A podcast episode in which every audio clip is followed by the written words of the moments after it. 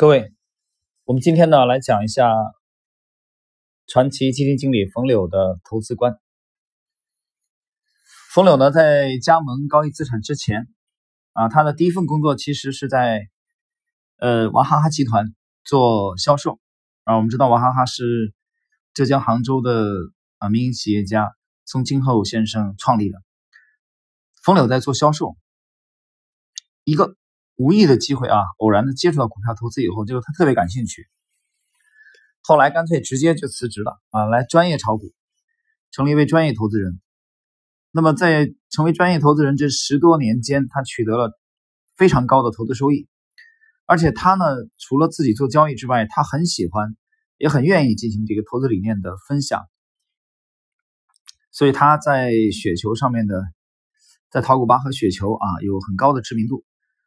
他是散户当中的价值投资者的典范。当时他用的网名叫茅台零三，啊，有他一大批的这忠实拥趸。后来，这个南方基金的投资总监邱国洛先生，呃，在打造他的这个私募基金高毅资产的时候，呃，广撒英雄帖。那么，冯柳在邱国洛的邀请之下，加盟了。这个高毅资产现现在成为高毅资产的这个董事总经理啊，合伙人。我们看一下冯柳的这个整个的回顾经历啊，他的经历其实有一只股票跟冯柳非常有缘，就是茅台。他曾经这样回忆啊，他说：“如果我继续持有茅台，我过往个人账户的收益率可能会比现在低很多。”他指的这个现在的时间啊，是在二零一六年，就是指 A 股股灾的一五年股灾的第二年。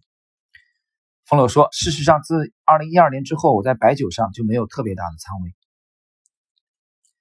而且他还讲，在一六年之前的十多年间，他个人投资收益最大的就是来源于消费股。他先是买入高端白酒的个股，在高端白酒领域获得了丰厚收益之后，又进入中端的白酒。在二零一一年年底，他及时的从白酒转向医药股，啊调仓了，并且在医药股上斩获不菲的收益。值得注意的是，冯柳当初买入医药股的时候，他持有的这些医药股啊一度出现了超过百分之二十的下跌，而他抛掉刚刚抛掉的白酒股却上涨了百分之三十。但是他非常的淡定，继续执行自己的策略啊，按兵不动。经过了一个阶段的煎熬之后，他买入的医药股最终大涨，而白酒股则出现了大幅度的下跌。冯柳后来回忆说：“说散户有天然的信息劣势，所以更适合在消费品、医药和零售等行业投资。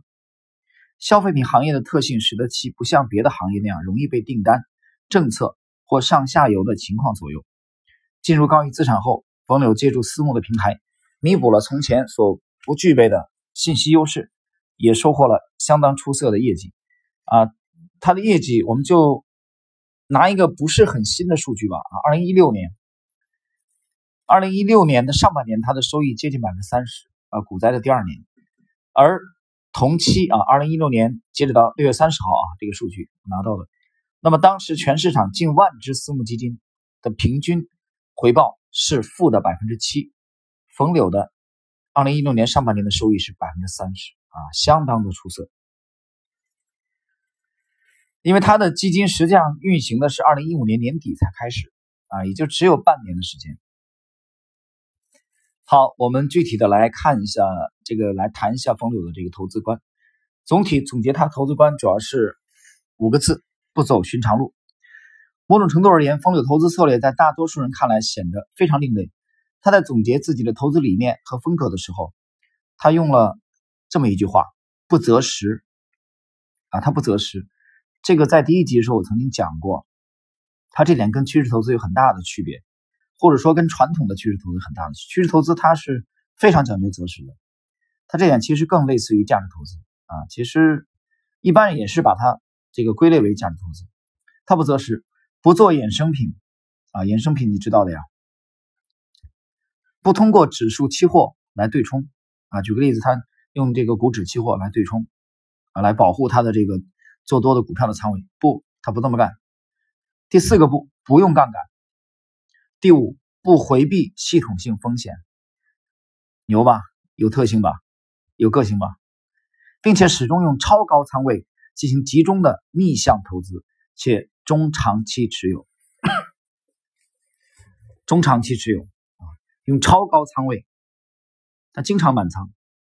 正是因为极度厌恶风险和敬畏市场，才使得风柳一直拒绝杠杆啊，他不用杠杆，也得以坚持高仓位运作，且不控制回撤。这个在前两集我们曾经介绍过，他不控制回撤的啊，不止损。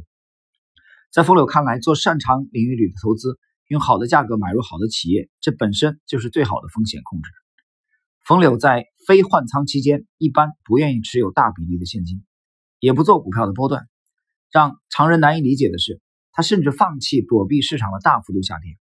在他看来，这样的操作策略虽然不够完美，却可以令人放弃贪念，降低投资的复杂度，并限制恐惧带来的错误行为。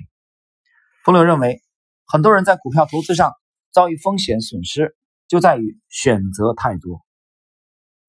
啊，选择太多。我这里插开一句啊。选择太多，我举个例子，就比如你高频的这种，你你是不是有很多选择？你不断的换，有人说我不换，我盯着只做一只，你盯着只做一只，它的价格每天也是新的啊，它不能永远一万年就横盘横在那里，所以还是面临选择。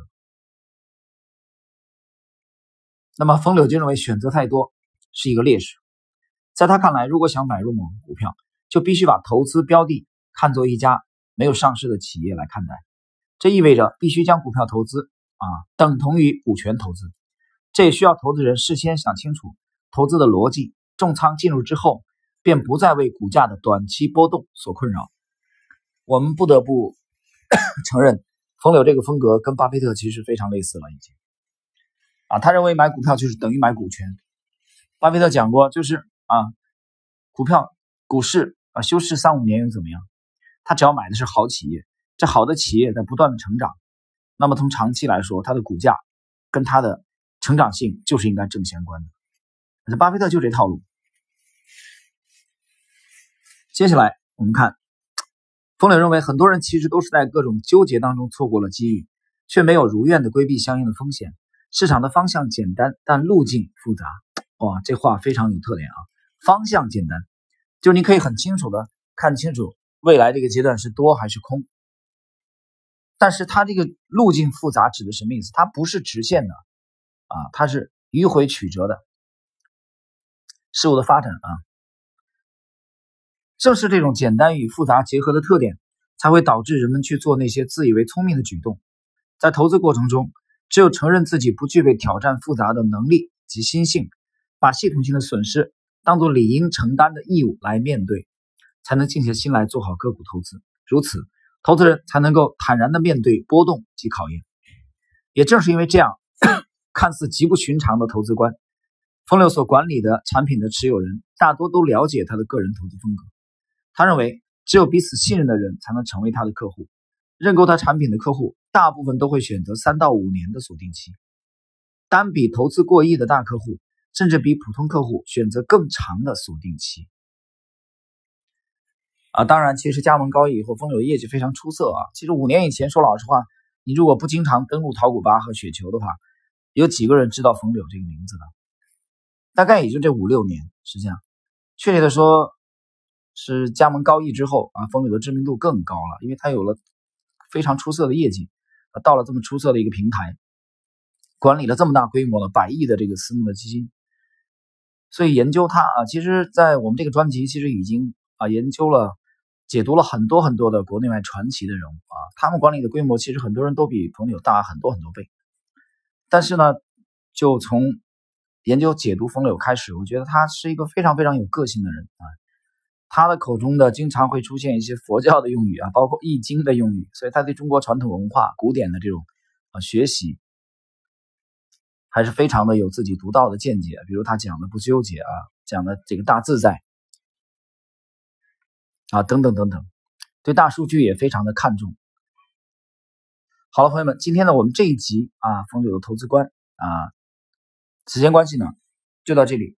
那么在下一集啊，我们将继续啊，最近我们都会集中的去研究这位传奇的资管的资管这个行业的这个传奇的基金经理风流。